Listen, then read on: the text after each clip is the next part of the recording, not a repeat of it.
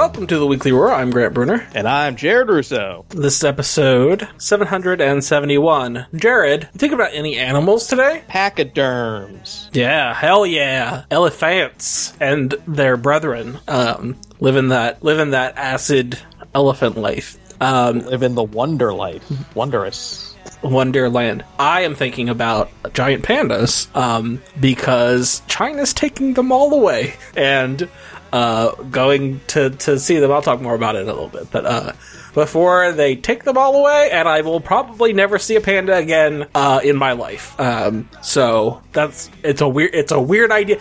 We don't there isn't like often you do a thing and you're like.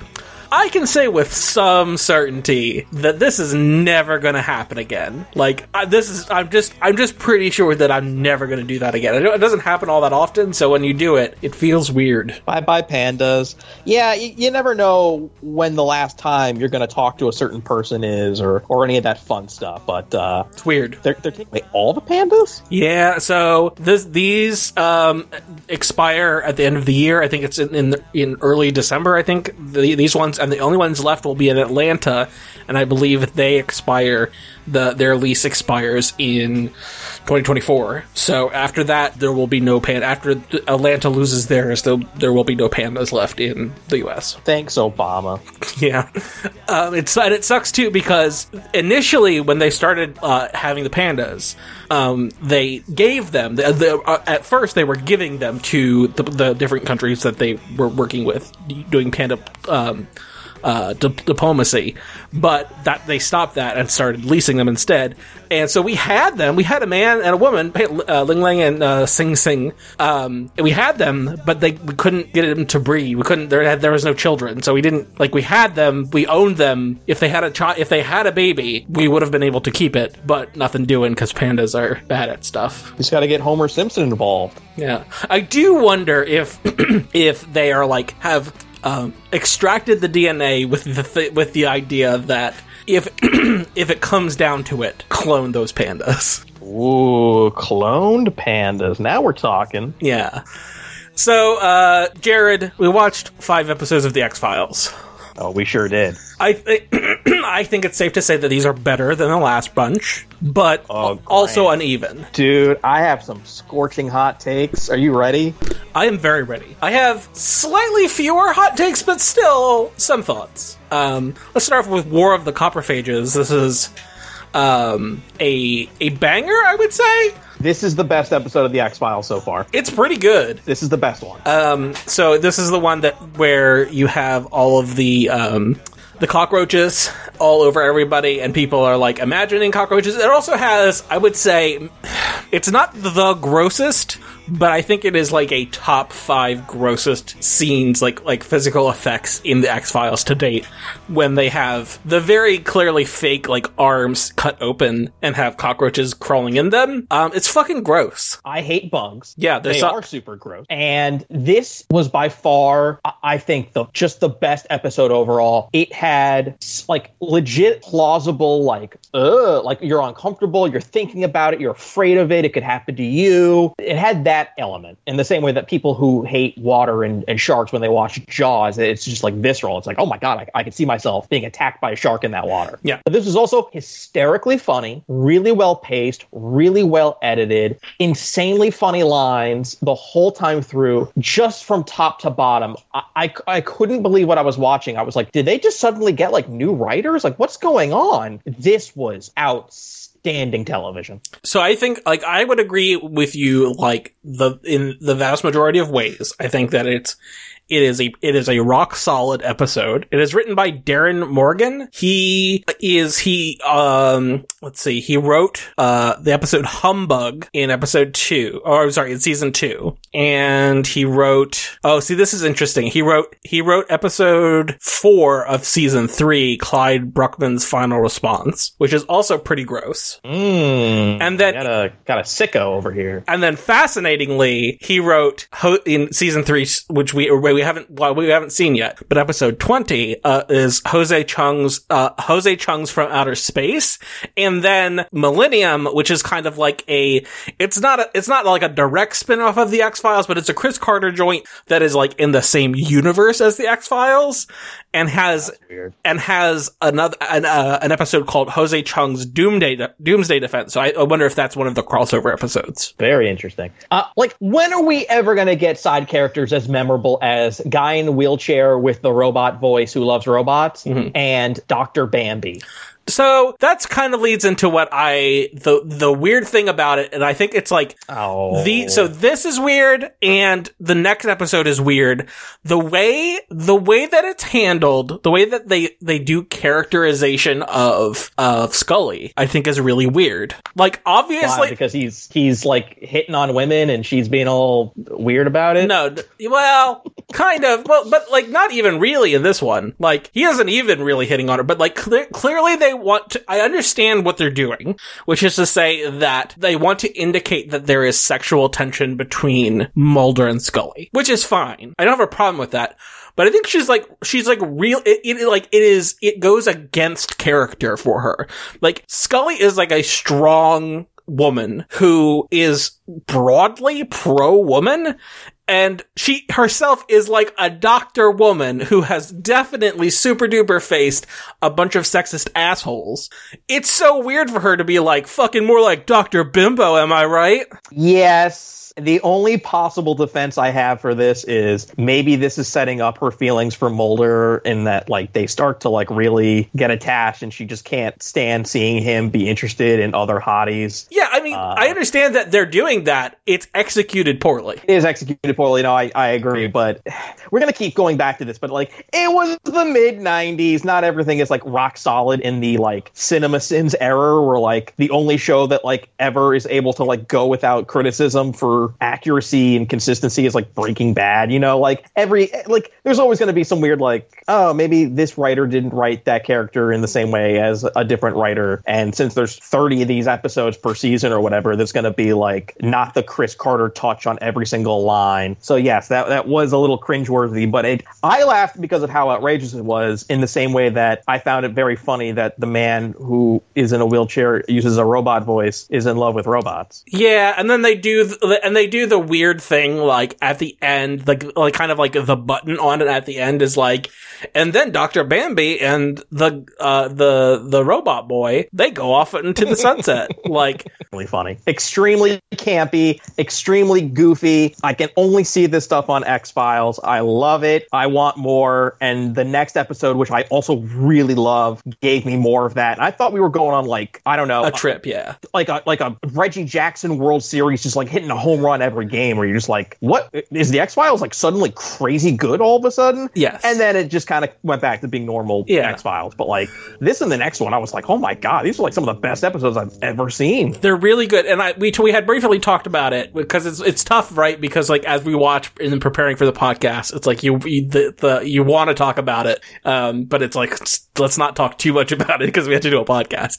Um, is I I think that like we are on the same page as that the X Files is good when it is very stupid. Yes, Um, the the sillier it is, um, the more Mulder pointing at Bigfoot with tits it is, the better it is, and the more like it's a procedural, but it has they painted an alien in it. like like that's when it gets really boring because it's like I've seen. Listen, I grew up in the '90s and was like a a young adult in the aughts, I've seen countless hours, probably hundreds of hours of Law and Order. I've, I fucking, I've seen it. I'm, I'm good. I'm good on the procedural stuff. Even if it is like, oh, but what if it's a, an alien? Does nothing for me. Like, it's, it's, I think it's broadly executed fine, but that, the, the more normal an episode it is, the more of a fucking snooze it is. we we need more microwaves telling people to kill. Yes. Um,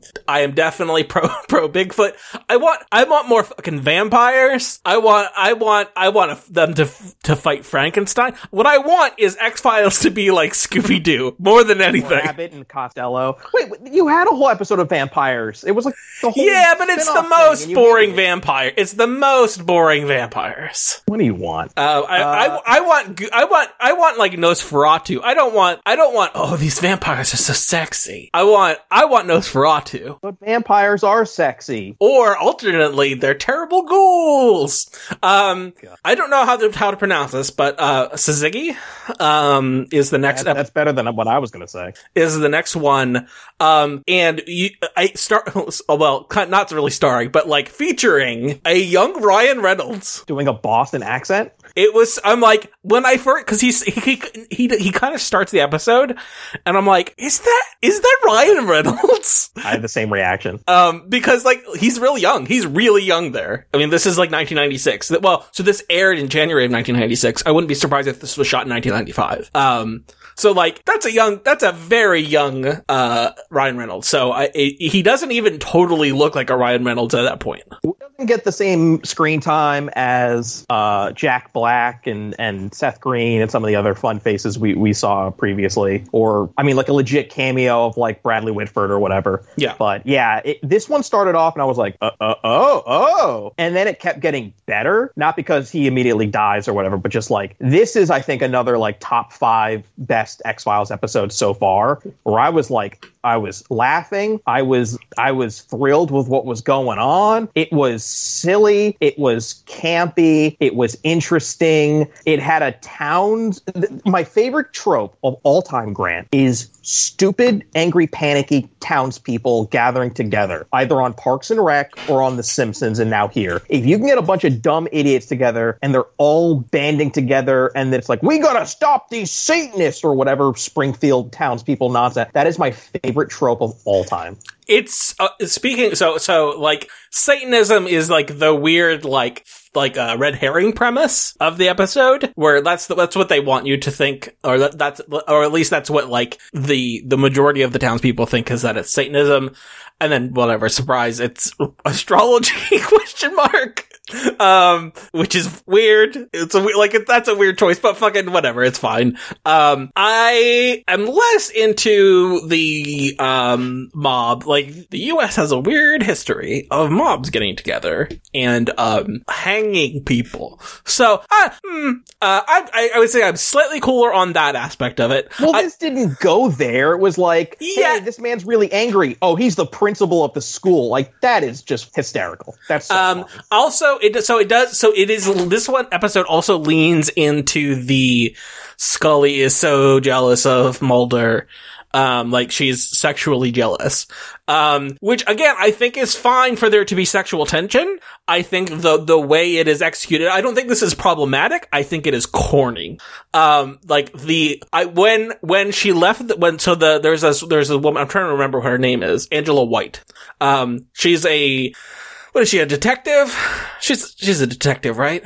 Uh, yes, it seemed like she was like some sort of local, not a local cop, but like a local detective or something. Um, and she eventually kind of like towards the end, Mulder has been drinking, which is also like, I, it's part of like, oh, but things are weird because Mulder isn't usually a, like a drunk, but now he's drinking. Um, she comes into his hotel room as he's drunk and she leaves the door open and I'm like, all right, I know how this ends. Like immediately, as soon as she walks in and does not close the door of the hotel room, I am, I could have just, uh, I'm like, fast forward to the end of this fucking scene. I know what, I know what happens here. Grant, that is maybe the best comedy set piece I've ever seen in my life for a show that's not a comedy. The the the case is getting to their heads where the longer they spend in this town, the more Satanism is is tricking them into drinking alcohol and having sex. And the TV is only playing Keystone Cops. S laugh out loud funny. Laugh out loud humor star, 10 out of 10 across the board. I, I was so blown away by this episode just being so tongue in cheek but like committing to the bit where he's having to charge the credit card for this woman to start talking about like planets aligning. Just genuinely some of the best stuff the show has ever done because it's so bad it's good. You know what I mean? Yeah. Oh, yes. Like, so I, I think a lot of like, I think the, I think the deaths, like the, the, the parts where the women slash the planets, um,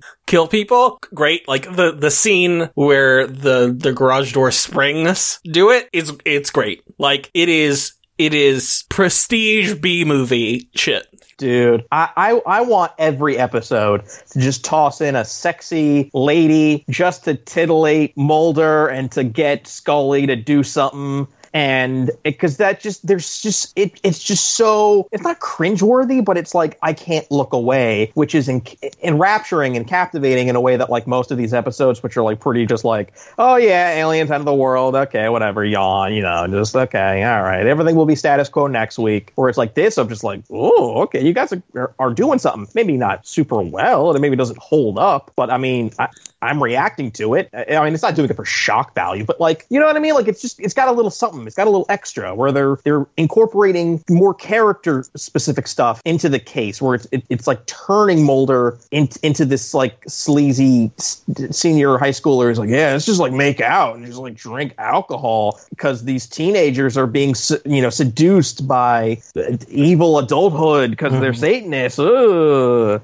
But also, like, I think it's kind of shocking and I don't even know if you would have, if people watching it at the time would have fully, would have fully seen it because Twin Peaks didn't become like the cultural phenomenon, like post, like post the Laura Palmer, like the, the, the initial interest of the, of the murder part, but as like a cultural touchstone of this is how we make things feel, like this is a, this is a mood that a bunch of people are going to steal, uh, David Lynch's shit. um, I, I don't know if you would have watched this in 1996 and been like, this is some Twin Peaks shit. Because you would have been like, no, this is, this is this the night, it's the 90s. This is the, it's in the air. But I'm like, this is, di- I feel like this is directly, directly taking like m- mood and, and performances from Twin Peaks. It's like everyone watched David Lynch stuff, but didn't take away the satire of society and, and culture and like soap opera melodrama. And they just took all the other parts of it. Yeah. With like outtaking like the whole avant-gardeness of, of David Lynch. And I will say that it was extremely funny also that this episode just kind of ends with like no one does anything to solve the case or figure it out. Yeah, the planets come out of alignment. The two girls just like start to hate each other and a bunch of guns go off. Also hilarious. Oh man, that scene. It, it, so the only so it has it has a good goofy soundtrack, but it would be so much better if it had uh, yakety sax playing. I mean, you get some like Keystone Cops kind of stuff, but but like, oh my god, I love like that scene that scene where all of the things are going. That was one of the only parts that um, my wife happened to be in the room to see. Oh, wonderful! And I'm like, yeah, I'm like, this. See, this is the good shit. This is the this part is, of the X Files that is good. And and it, they hate each other and they're fighting, and that's like the only reason that like enough time can go by that the planet's on a line or whatever, and then it just stops. Just I, this is a top five. It's good. It's a it's a really is, good one. Is number one, and I really wish that the rest of this season had gone in this direction, yep. and it it doesn't. So let's let me see. Oh, and this one is written by Chris Carter. Apparently, Vince Gilligan writes stuff later this season, and it's really good. Yeah, we've already had a Vince Gilligan episode. I think. Oh, have we? Yeah, I'm pretty sure. Because oh. I think we've had this discussion about about Vince Gilligan being on the X Files team. I don't even remember this at all. But then again, my memory is worse than a goldfish's. So yeah, no, but like, yeah, Vince Gilligan is definitely, definitely like it is kind of like I, I think it's probably his like early, like earliest like thing of of prominence, like work of prominence is working on the X Files, and then he would go on to basically dominate and perfect television. Oh yeah, like he obviously went on to do on to do very good things. But I mean, listen, there are definitely way worse places to get your to to like really get your your feet in the industry or your your uh, foot in the door with the industry than the X Files. Um, let's talk about, um, grotesque. This one I feel is a huge step down from the previous two. It is, um, but I still think it's better than the the, the next two, which yep. are like a oh, two-parter. Yep. And the only reason I'm going to say that is because they get uh, what's the name of the of the character actor Kurtwood Smith. Yeah. that guy. And there's a little bit of like antagonist. uh, he- The you know, I RoboCop looked guy. up to you. Yeah, RoboCop guy and and 70 show. Um, but there's like this whole like I read your book, I loved you, but it turns out you're a jerk, and I, I you were supposed to be so much better than me. And there's like you get a little bit of that of that stuff where they introduce like a new character who's also somewhat related to Mulder, and and I mean there's gargoyles and. I- I mean, it, it like had the elements, it had the components. It just didn't get there. Yeah, Rommel, you, you son of a bitch! I read your book. Um, or you magnificent bastard. Sorry, I read your book. Um, yeah, it's it's fine. I also like that it just starts out fucking. Here's a nude dude. Yeah, Here's a naked That's- dude. that's what you turn the TV on for. Um, It's also a very like- '90s thing because it's like that was like the era of Fabio, and it's a, this is like a very muscle bound, long haired dude. I also feel like the only times anyone has ever seen people pose nude for drawings is like on TV shows around this time. Like that just like never is a thing other than like watching movies from this era. Oh no, I mean like if you're in if you're in like art school, it happens all the time. Let me let me tell you. yeah, but most people aren't in art school. Yeah, I mean, if like if you're a professional artist, it happens, or like, or you're like training, or you're, you're in classes to do the form. But yeah, other than that, there is no reason for you to see nude No. modeling.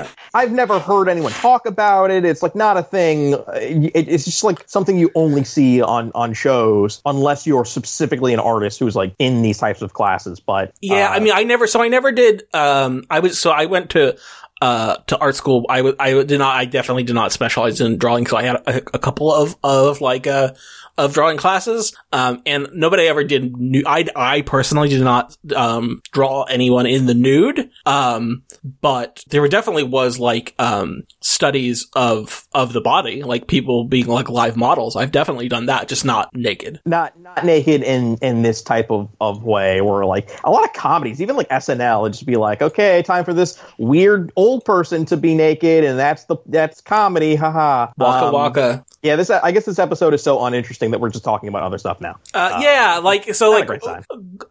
But it's like uh, gargoyle spirit question mark. I mean, it's like cool that like you know they go back to like Mulder like getting so wrapped up in the case that he becomes crazy, and then they tease in a dream sequence that it's um Kurtwood Smith, and then it ends up being him. Like again, it's like on paper this should have been a great episode, and watching it, I I was like I like this, but it's not. I mean, it's definitely not the worst thing I've ever seen. No, Um, but it's a huge downgrade. Uh, Like seeing it back to back with the other two, it's like woof. Um, so I, I- uh, cause like this is the one where it's like he, he picks up the knife and then he gets his prints all over it.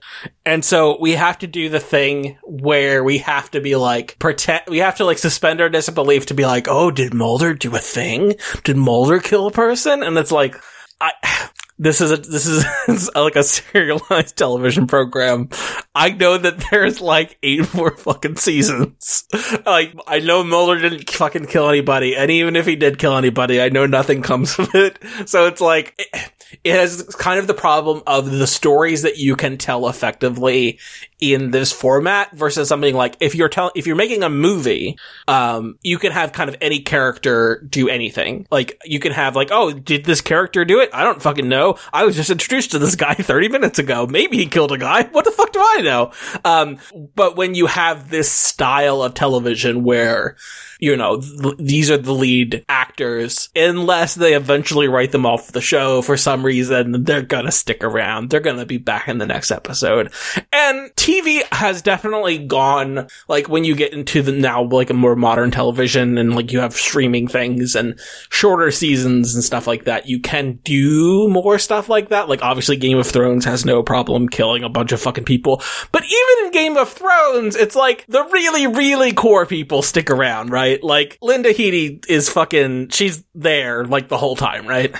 Yeah, but I think for a lot of people, they didn't know who was core, and they I mean they did kill off certain core characters. One of them came back. Um, but you know what that, that Game of Thrones doesn't have is two blonde teenage girls who like to drink and seduce and kill boys, and then dance and party in their house and play Bloody Mary, which is why I like watching the X Files. Um, It's, Boy, I can't well, let me tell you, the fucking. Game of Thrones is way more naked. Mean, yeah, but it's like sex position, and it's also like stuff I haven't seen. I haven't seen what happened in in that astrology Satanist episode, and it, that's new to me. Game of Thrones, it's like, yeah, this is R-rated fantasy, which it's great. I love Game of Thrones. I'm not. I'm just saying, I wanted more teenagers, you know, using uh, uh, telekinesis to have a bunch of guns shoot off in uh, a police station. So I have read about half of the first book of A Song of Ice and Fire and was like, this is fine, but I'm not, it's not like doing it for me. And I have watched, I think about half of the first season of Game of Thrones. Oh wow, dude, those early seasons of Game of Thrones are, are elite. They're top tier. But it's re- it's one of those things where it's really tough because I just know that my, it, my wife is not going to it, she can't hack it. It's too violent. There's also, they do like a lot of like violence towards like innocent people. It isn't just like, oh, like two swordsmen are fighting each other and one gets stabbed. It's like, here's children being affected. Here's animals being affected. Here's this fucking lady who's abused. Like, all that stuff is not going to fucking fly. Oh, whole, whole towns get destroyed in in in Dragon's Breath Fire. I mean, it's just like no one is safe on that show. Literally no one. It's um yeah, that's not going to fly. So it's like am, I'm not invested enough to like dedicate my free time to it and the like spared like we're watching TV together time is absolutely not going to go to Game of Thrones. So like it's like, well, th- here you go. I guess I'm not watching Game of Thrones.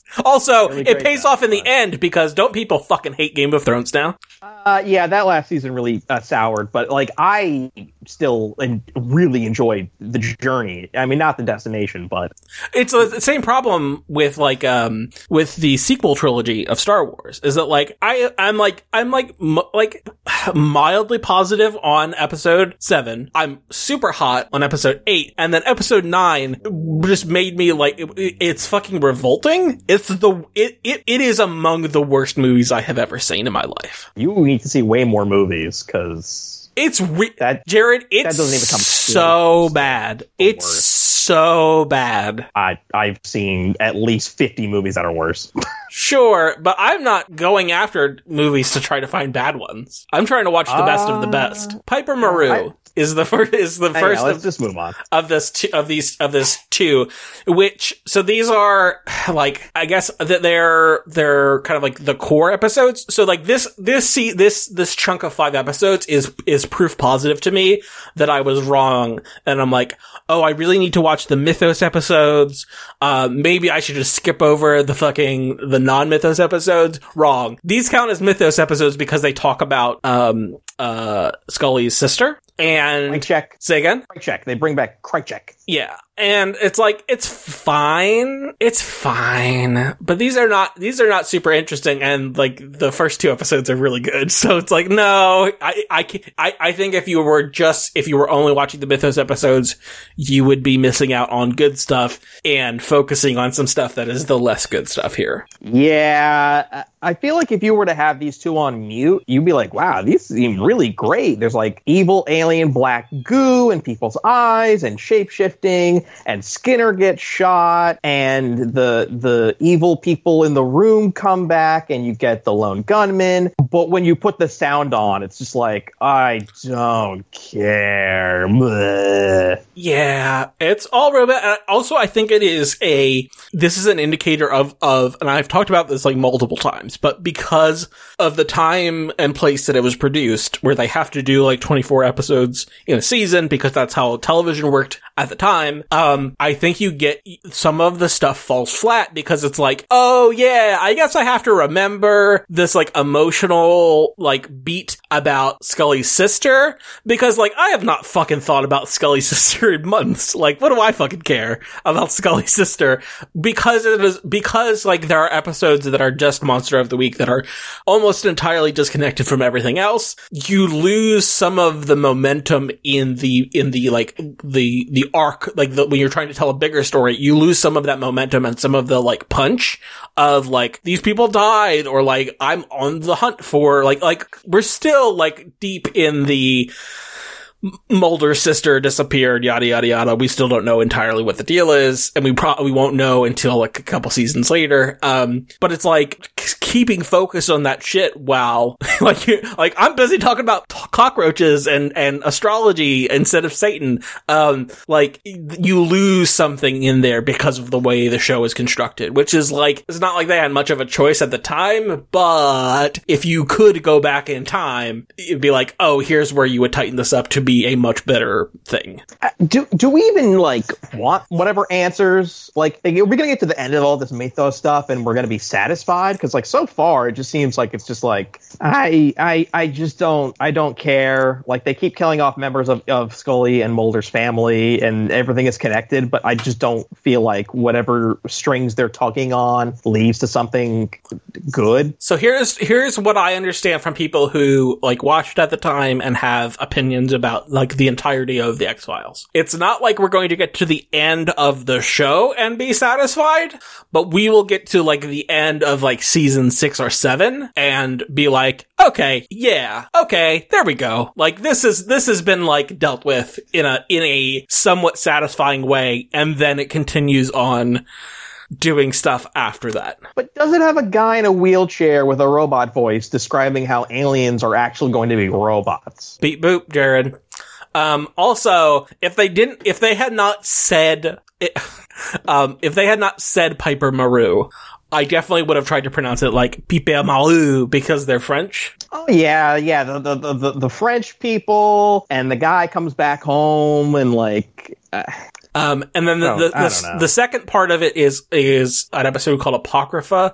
And I will say they have a black and white scene. yeah, that was cool. It is so, so fucking gross where It the guy is yes. bleeding from his eye and it is fucking disgusting. Yeah, that, that's that's good stuff. Um, there's there's there's one there's one moment that I I, I guess confused me to, to to to such a point where I kept thinking about it nonstop, and it wasn't the the the IGU because that's very easily forgotten about. He just got on a plane to Beijing, and he didn't bring like a book or something, and he just showed up, and then he just teleports back to America. That's some later season Game of Thrones shit where they just keep moving people across vast amounts of land in a very, very short time without explanation. Uh, Also, uh, I'm looking here on the Wikipedia article for this episode.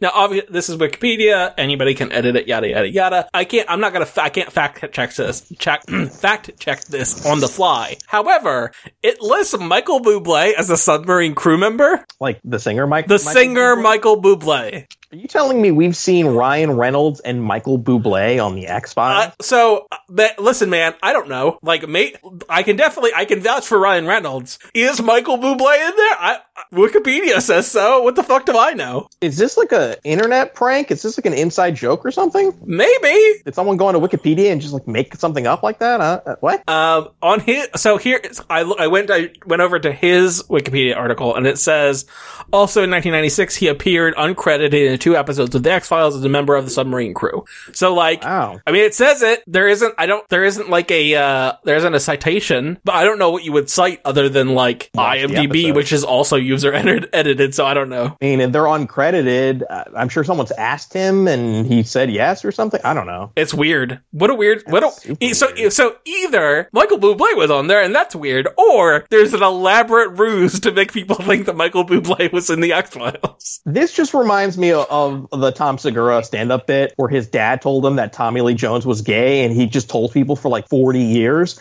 and then found out that Tommy Lee Jones wasn't gay, and went back to his dad. And he goes, "I don't know, that's just what I heard." Like, "But I've been telling people for for decades." He's like, "I don't know what to tell you." Rough, rough.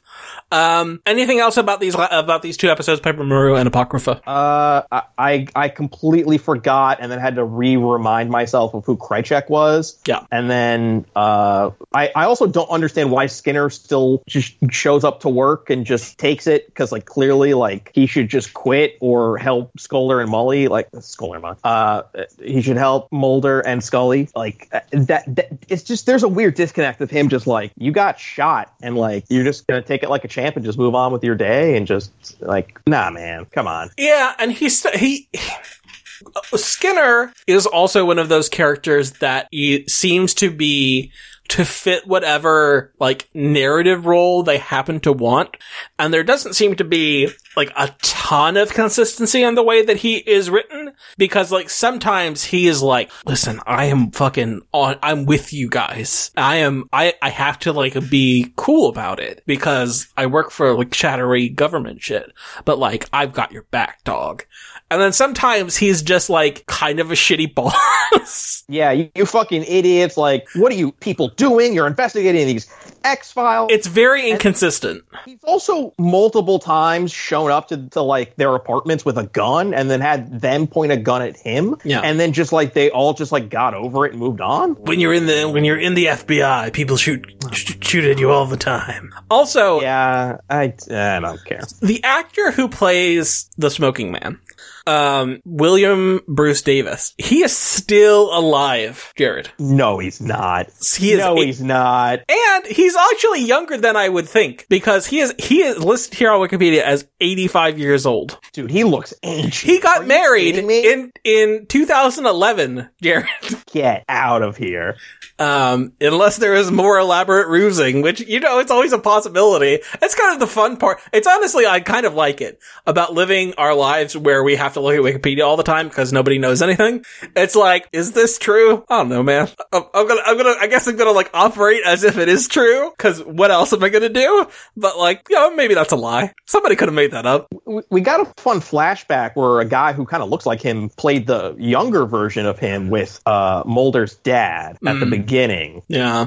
I feel like we have, we still have not, I, if I had to bet, I do not know, I have not heard anything about this, but if I had to bet, we're gonna get a lot more of fucking Mulder's dad before this series ends. Uh, terrific. Um, Super thrilled. so that, those are, those are the episodes. Um, we are, we are most of the way through. I think we're like two thirds of the way through, um, this season. And I would say the weakest of the three we've seen so far. Uh, You didn't like season one as much as I did, and I feel like you liked season two more than I did. I honestly can't really even remember. I just remember the standout episodes. Yeah. And I want all the other episodes to be on that level. So it's kind of like just looking for needles in haystacks. Yeah, we, we all we all want we all want Mulder pointing at Bigfoot. Um, video games. You've played a couple. Yeah, I played some that you probably don't care about. Ah, it- it- well, you've played some that I don't care about, like that I'm not gonna play. But like, do you have any any like particular thoughts? Is there like, especially because like you played Lies of P and then Lords of the Fallen came out, two Souls like games. Obviously, very different styles, going for very different things, but still Souls like. Is there? Do you have any any like hot takes about like why one works, why one doesn't, things like that? Uh, so yeah, so I got to the final boss of Lies of P, and I wasn't really like super eager to like grind to beat him. But um, Lies of P is the best Souls like ever made, not from From Software. Yeah. it's the closest thing we'll ever get to a Bloodborne. It really surprised me in how much fun it was and how much stuff is there. Um, I mean, I don't think anyone's ever going to top like early From Software level design and how like intricate and layered and like how it folds back on itself and like you can see every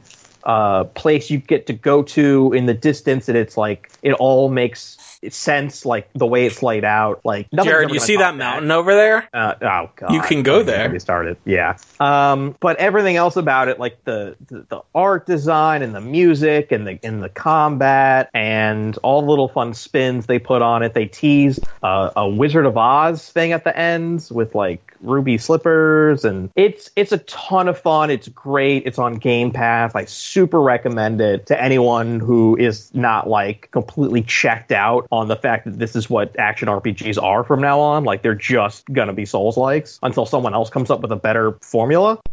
Um, I mean, I guess, I guess that's true. We also kind of have like, um, Zelda likes, Breath of the Wild Turn. Kingdom Hearts into a Souls like. Ugh, Jared, I, the, the, the combat of Kingdom Hearts is already the worst part of Kingdom Hearts. Ah, ooh, I don't know if I agree with that. Um, turn Devil May Cry into a Souls like. But that, ugh, that's the opposite of what I want. I They like, already did it with Assassin's Creed. I, uh, I'm, I'm, I'm checked out on Assassin's Creed. Okay, well, that's ever God of War. They're all moving the, the combat from the buttons to the shoulder. I That's also what you do. make a frowny face at the most recent God of War.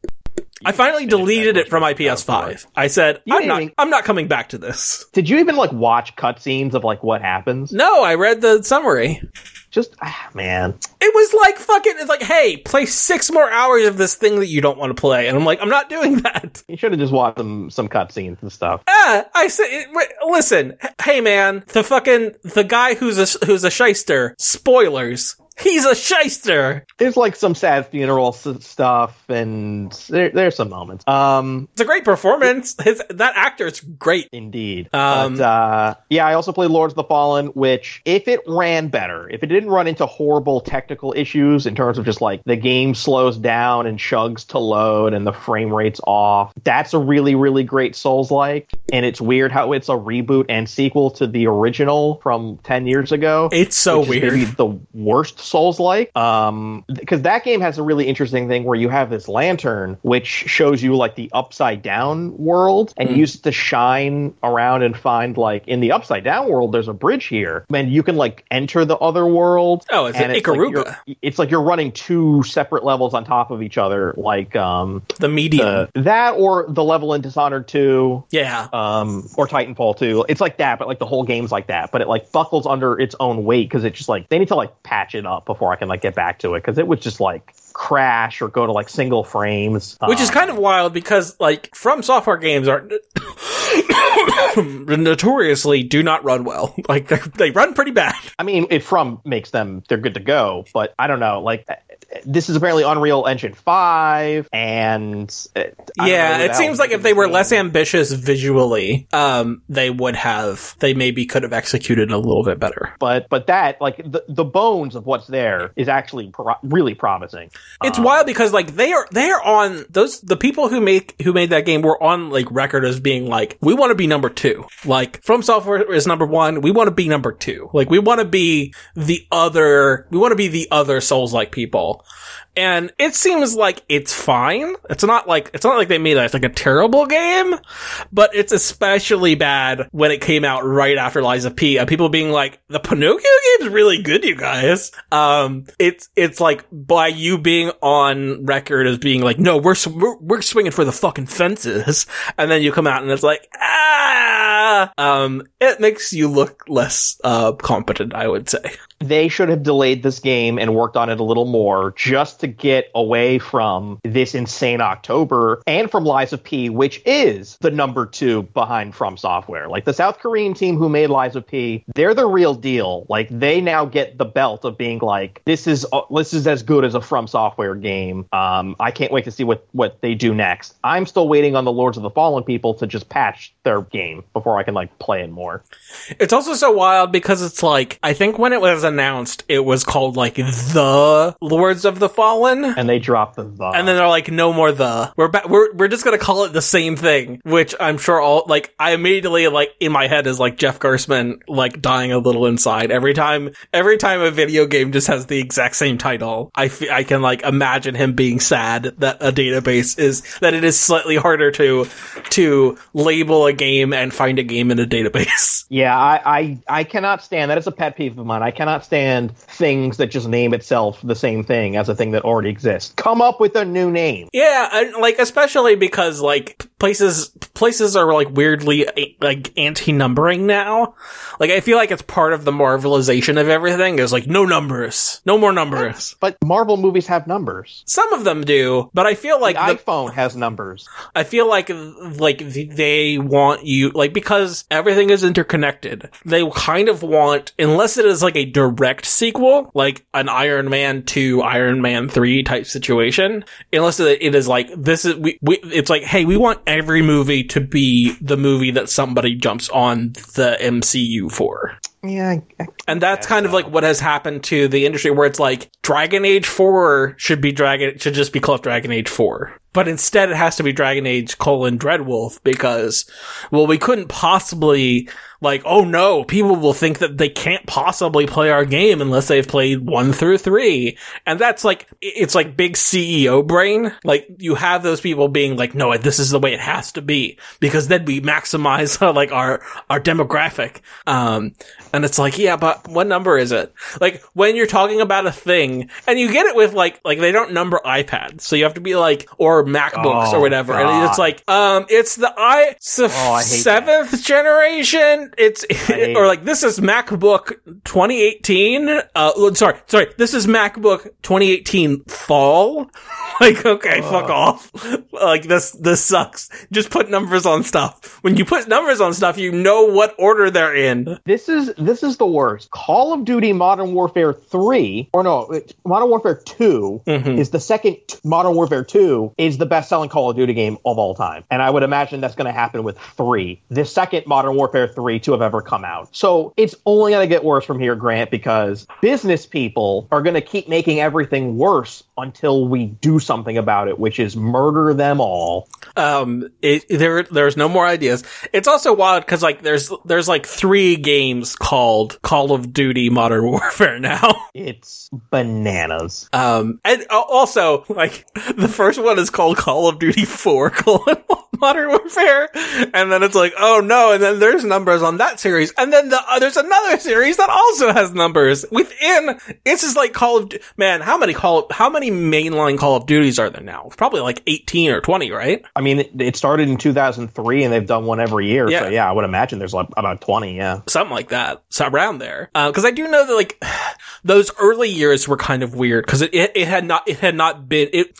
Call of Duty 1 was obviously very successful, but it, it, it obviously took a while before it became like, no, this is a yearly series. This is, this is the biggest fucking thing in the industry. Eat shit. Um, thing before it became that, where it was just, it was just like a, a well-liked, popular thing in the, in those first few days, or the, you know, like first year or two. Um, it had not become the Call of Duty. No, it, it really happened in 07, 08, 09 when you got four Modern Warfare, uh, World at War from Treyarch, and then Infinity Ward did Modern Warfare 2. At that point, I think Activision knew it was like, okay, we're going to have these two studios just go back to back, and they get both get two years. And then th- then they incorporated Sledgehammer, which was the former Dead Space people, and then they started doing three development teams, and now it's like no one can get a game across the finish line. So they just amalgamated like everyone into like one megacorp. The And they just, like, got- Ubisoftification. They got Raven and they got the people who did the Tony Hawk thing, and they just got everyone. They're like, you're just all support staff now for Call of Duty, so we're, we can get one every year. Yeah. Also, they're like, well, you want to put out a video game that isn't called Call of Duty? That's not going to sell Call of Duty numbers. Fuck yourself. We're not putting out that video game. But again, Grant, the most popular Call of Duty has ever been is like now, not 10 years ago, not 20 years ago, now. It has never been more popular now. Which is wild because I feel like people, it has just got, I think it's gotten to the point where it's like a, it's like a FIFA or whatever, or, or the, the artist formerly known as FIFA of like, well, it's even more confusing because there's a free game that's a battle royale called Warzone, but it's like its own thing, but also attached onto the yearly series. And that doesn't make any sense, but it doesn't matter because it makes more money than God. But it's like, it's one of those things where the people who like it are mostly normies and are not part of like the gaming conversation.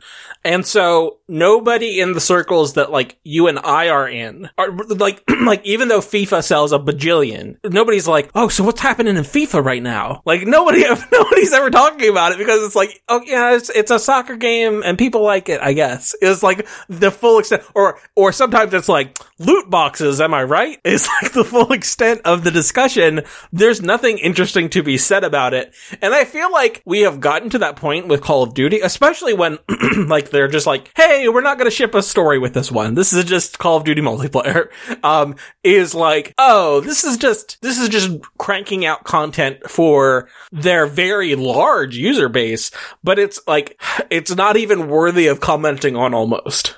But then they went back to making single player campaigns, which again, people scream about, but I'm sure a very tiny portion of the user base plays. So I don't understand why they keep doing it. It's it's truly bizarre the whole business model. It's also weird. Like obviously, like the Microsoft purchase said everything went fire, and who the fuck knows about anything. But there was talk for a while about them skipping a year of Call of Duty. yeah, that was supposed to be this year, and then they somehow in like less than 18 months scrounged up enough game to put in a box. And here's how they did it. Here's the secret. Crunch. They remade, other than Crunch, they remade every Modern Warfare 2 map from the original in 09. They just remade those and they were like, here are the maps. It's old maps. We didn't come up with new maps because we didn't have time. So here are the old ones that you all love. Instead of remaking Modern Warfare 2 the original, they were like, we'll just put them in this new game. At this point, it's like, why do they even bother? One, why do they even bother with the single player? They shouldn't. And two, why is it not just a a shell? You download the Call of Duty, and it's every game, every year they put out more shit. You could say the same thing about Halo, Battlefield, FIFA, Madden, NBA. You could say about all these things. The other than just money, obviously, because they'll never do it because of money. It's interesting how like Master Chief Collection, it's like different games with different engines with different feel across different eras. So it's like you couldn't just do that forever because it's like, well, one game is in World War II and one has jetpacks in the future. And you know what I mean? Like they, they have different perk systems. They have different like it's like to like start that up. That process would be like doing a mega Master Chief Collection, but like to such a degree that it would be like impossible to like keep up with or like even like a player like playing it's like okay like which of the 20 games did i get which of the maps which of the hundreds of maps did i get like do my kill streaks work does my loadout work like it, it like that would just be like impossible to handle You want to hear the craziest shit? I was at my I was at my friend's house and I guess I'm friends with both the people. Um, they're married. Um, my point of contact is is the woman, the man in the in the relationship in the marriage. Um, booted up. He, um, he has an Xbox uh, Series S. He booted up and started just play, kind of like playing in the background while like the rest of us were having a conversation started playing, he booted up Black Ops 2, the 360 game, and started playing like multiplayer. I assume with a group, not like randos, because I think those games are like, all of the 360 games I think are like hell of hacked. Um, but what a wild thing to be like, in the year of our Lord 2023, we're going to play an Xbox 360 multiplayer game. i think that's super cool It's, and listen, I, I'm not saying that it's a bad, I'm saying I'm, sh- I was shocked to see it. I mean, my friend still, we still play some older Halos through Master Chief Collection or Titanfall 2 or old Call of Duties. I mean, it happens because of backwards compatibility. So it's not the looniest thing I've ever heard because I've done it myself personally. Um, But it's also one of those weird things where it's like, oh, but presumably, like, these same ideas have been, like, refined in the, the, the next ones, right? I, you'd think that, but honestly, like the map designs over the last 10 years, 20 years have just like gotten worse and they've just kept messing with stuff and they do some things better and some things worse, but they just like keep changing things for the sake of change. And like, I, I'm not quite sure I would ever, I would never think that like a more recent or modern Call of Duty is ever better than like what Infinity Ward of old did because it's like they just, they mastered it. So it's like, good luck following up that. And just like no one's been able to follow that up. I guess in my brain, as somebody who doesn't play, I was not thinking that it's like, oh, they're going to get better, like they're they've made like the shooting better. I guess what I'm getting at is like, oh, I'm sure that they have like there's more shit in them. Like they have the core. This is what Call of Duty is. This is how it feels to play, and they've like pretty much got that on lock. And that the newer ones I just assumed had more shit, and obviously like look better too. But, uh, what do you mean by more? Like, like more guns? like but like More more more systems like like I, i'm sure that they all like roughly play the same or everything in the same sub-series. Like i'm sure all of the modern warfare ones roughly play the same all of the black ops ones roughly play the same but i just assume the later you go into there, there's like more modes there's more maps there's more because it's like hey here's the maps from the last 20 years or whatever. Every time every time a new one comes out it's like and we all your favorites and the new ones they kind of it was weird. So they kind of don't do that. Like they have like a ton of games to like take from, but they're always like, we're gonna do a new system and like we're changing how like kill streaks work. Now they're now score streaks, and your perks are now this, and everything is tailored to like our game. So these maps like they work because of like you know there are drones flying so you need like more open air. Like you can't be inside of a building because then your like open air drones wouldn't work. And it's it's always different. It's like the games feel different. It's never better. It's just like okay this one's a little more weighty and this one it's like you have to hit a button to open a door but you can like peek behind the door or like put your gun up against cover. It's like they're always just like tweaking and changing but it's uh, and i mean aiming down the sight the the aim down sights and shooting a gun have been the same but like there's just something about those earlier games that just like they just felt like butter. They were they, they were just perfect. And then it was just like because they changed engines, everything felt like weightier. So it's like okay, well this is different. I don't know if it's better, but they don't really like compound. And it's like it's just like every studio has their own like even between Black Ops, like like Black Ops One to Black Ops Two, it's like Vietnam versus the far far future. They didn't iterate. They just completely just like far future, completely new stuff. So there's also isn't Black Ops One not really Black Ops One? Like it's the first one called Black Ops, but isn't the one that they did previously also in that same like universe? Uh, World at War? Question mark. World at War is just World War Two, but in the Pacific theater, and oh, and then there's also like Russia against Germany and Stalingrad and stuff. Was there one called Cold War? Yeah, that's supposed to be Black Ops Five, which is called Cold War, but it also just it happens after Vietnam because Vietnam was Black Ops One, and that's technically the earliest they ever got. I think my what I'm vaguely remembering is that the the first Treyarch one was not called Black Ops, but it is like there is continuity between them. Um, I don't know. I'm not a Call of Duty technically, t- yes, technically, because World uh, uh, World at War had had Gary Oldman play Reznov, and I think they kept bringing that character back, kind of like the Captain Price or whatever. Like they kept bringing that character mm-hmm. back, but I think they've like rebooted the Modern Warfare continuity because that fucking matters. Um, I don't know if Call of Duty 3 had anything to do with World at War, and I don't know if World at War really had anything to do with Black Ops 1. Also, the weird thing is, like, the console version used to be, like, v- like, different. Like, they used to be like, okay, we're gonna base this on the,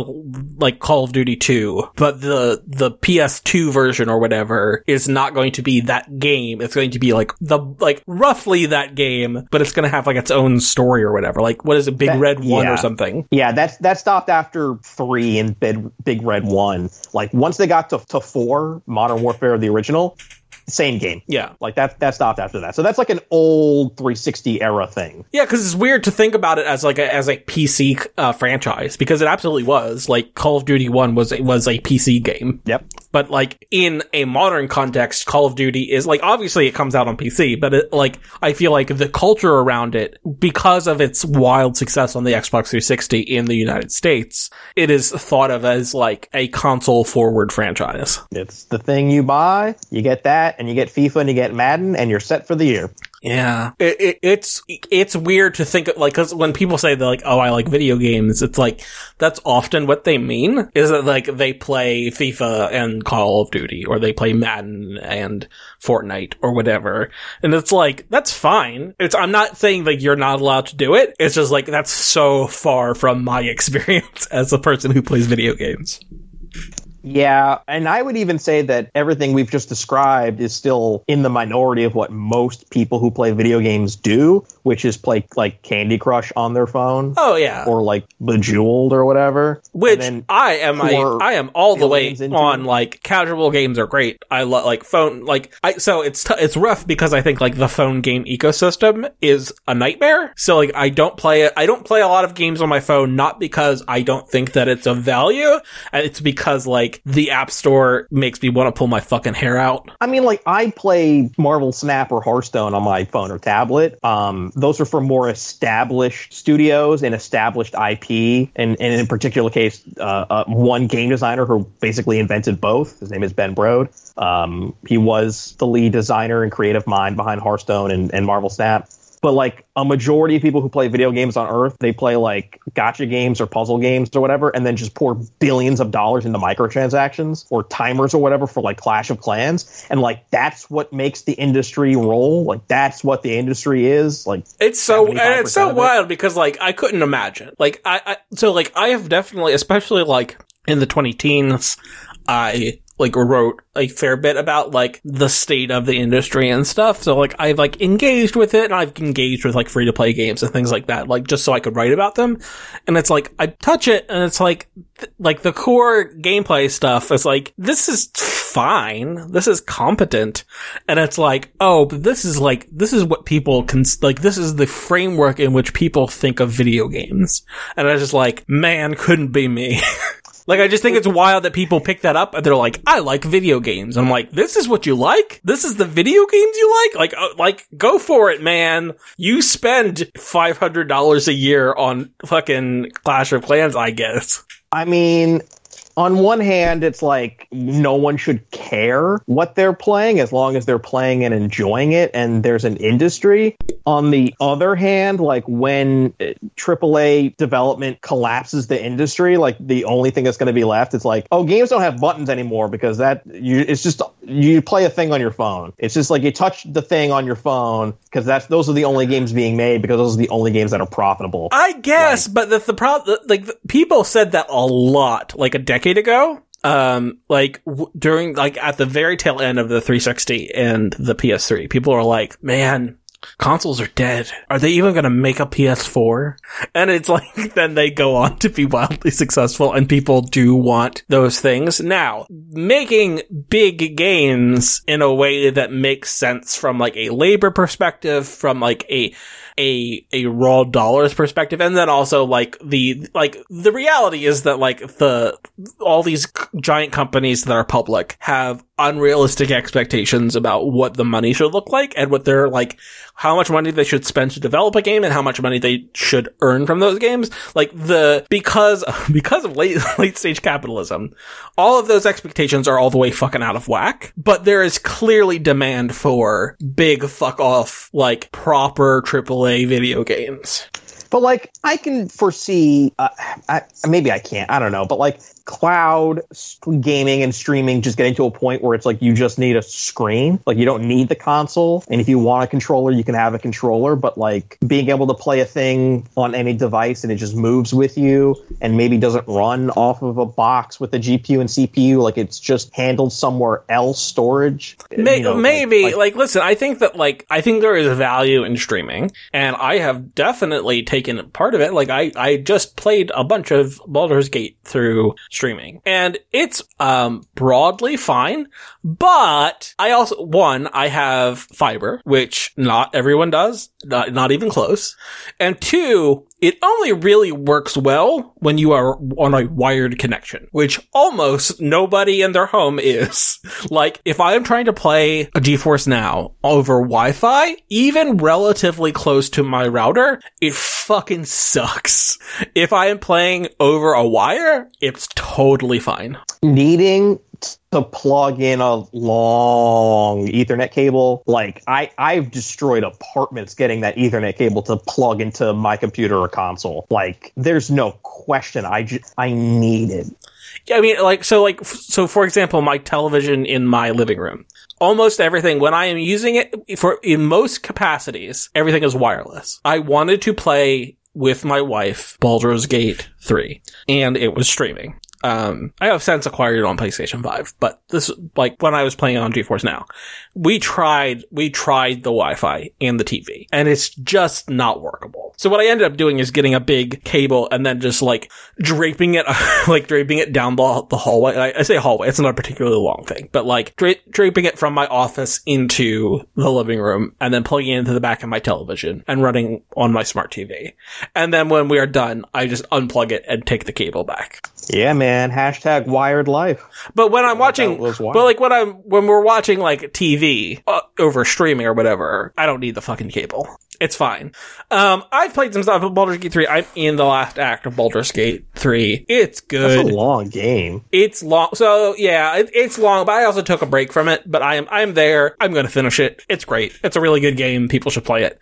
Um, I'm about two hours into Goodbye Volcano High. I'm having a great time. I would say my one big criticism is I think some of the, uh, performances, the voice acting performances are a little, I, I like, amateurish is is I think a little bit too harsh, but it is like you can kind of tell the budget. Like these are the, some of the, some of not all of them. Some of the performances are fine, but some of the performances are like, oh, you're not getting like the very very either experienced actors or like the director, the voice direction is not like on point. Like some of this feels like a little bit budgety, uh, which is fine. It is literally a budget game. like it's an indie game. So like, of course there's a budget.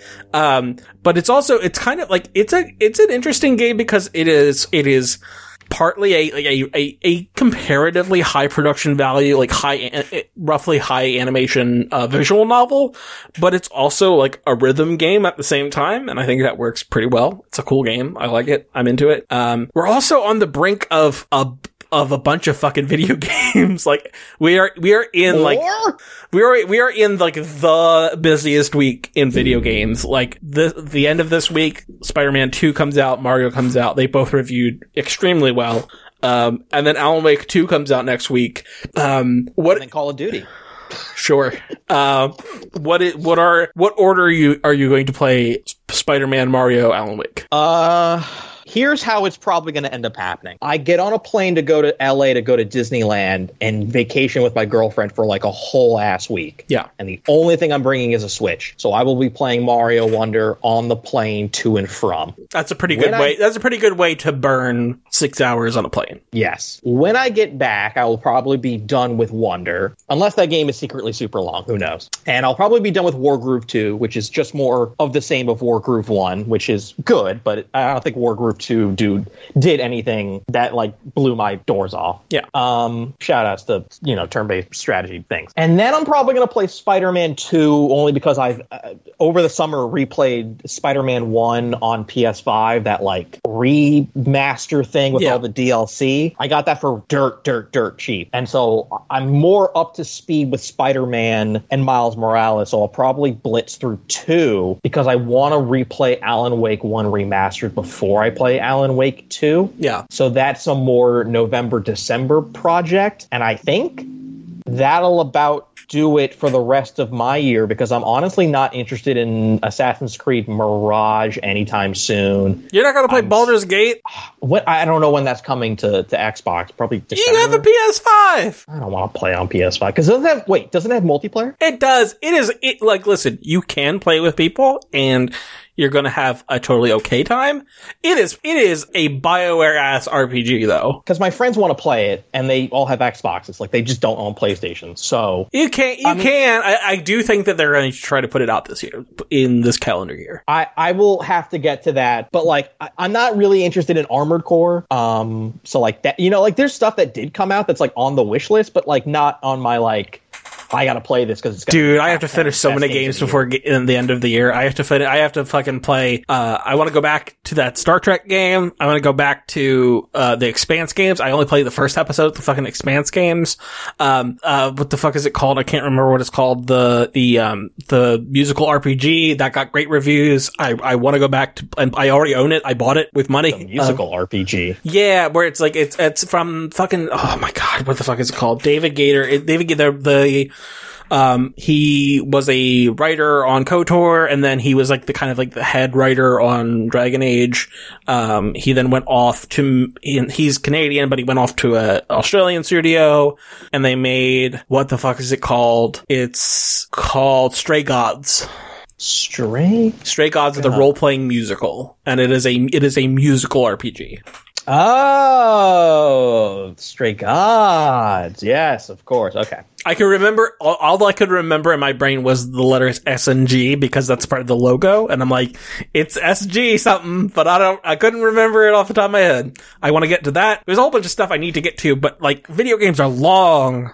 They they they do be getting long. I'll probably play a little bit of Spidey, and then I'm going to put it down and play Alan Wake 2. Spider Man. I mean, unless Alan Wake 2 really sucks. I've already, I've already purchased it because I need to know personally, even if Alan Wake 2 sucks, which I don't think, I don't, I'm not, I'm not expecting it to, but even if it does suck, I need to know. Uh, you know what, what grinds my gears is when people who do video reviews from outlets include stuff from games that doesn't show up in any of the trailers, and, and there's like a, a, a wee bit of a spoiler. Mm-hmm. Now, I could have guessed Sandman was in Spider Man too, mm-hmm. Mm-hmm. but they were just showing like the boss fight and then this and then that. And I was like, the city gets covered in sand. I was like, whoa, guys. Everybody loves I sand. this. I didn't know this. They didn't. They didn't reveal this probably because they wanted to be a surprise. But this video review is just like "Ugh, sand, sand everywhere, sand, sand, sand. Spoilers. There's probably going to be some sort of goblin guy. Okay, see that they didn't show, which makes way more sense because the Osborns are in this more.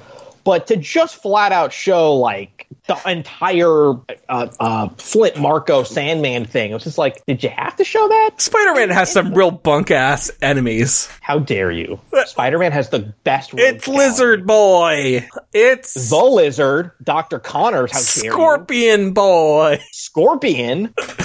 It's Rhino Boy. It's just the Rhino. I I am the biggest Spider-Man fan, and his villains are better than Batman's villains. Take that, Batman fans. I guess I don't. I'm not. I don't have like. I don't have like a like a a dog in the race of like who's best. I just think that I'll like listen. Like Venom is obviously very popular, but I think that in general there was a lot of like 1960s ass Spider-Man villains that are fucking corny. Mysterio's awesome. Electro's awesome. Doc Ock is awesome. I don't think so. I don't think The Doc. Goblin. I think the name Doc Ock fucking slaps, but I think Doctor Octopus is very funny. Well, it was a joke in the most recent movie where they're like, "Hey, what's your name?" And he's like, "Doctor Otto Octavius," and they start laughing at him. They're like, "No, really, what's your name though?" Yeah. And he was like, "No, that is my name."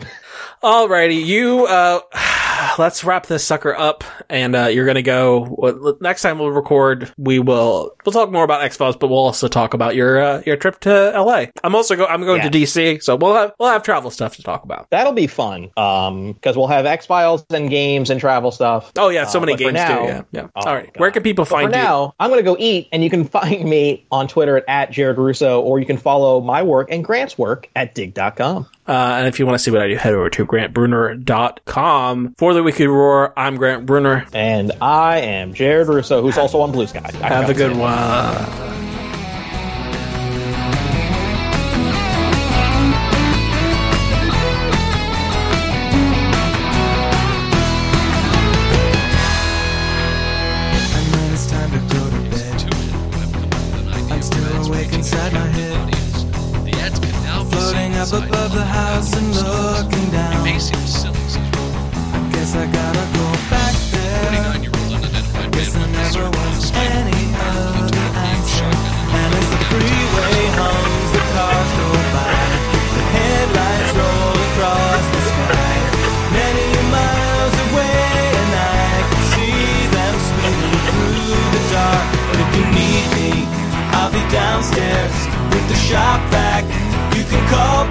Probably won't hear you because it's loud with the shop vac on.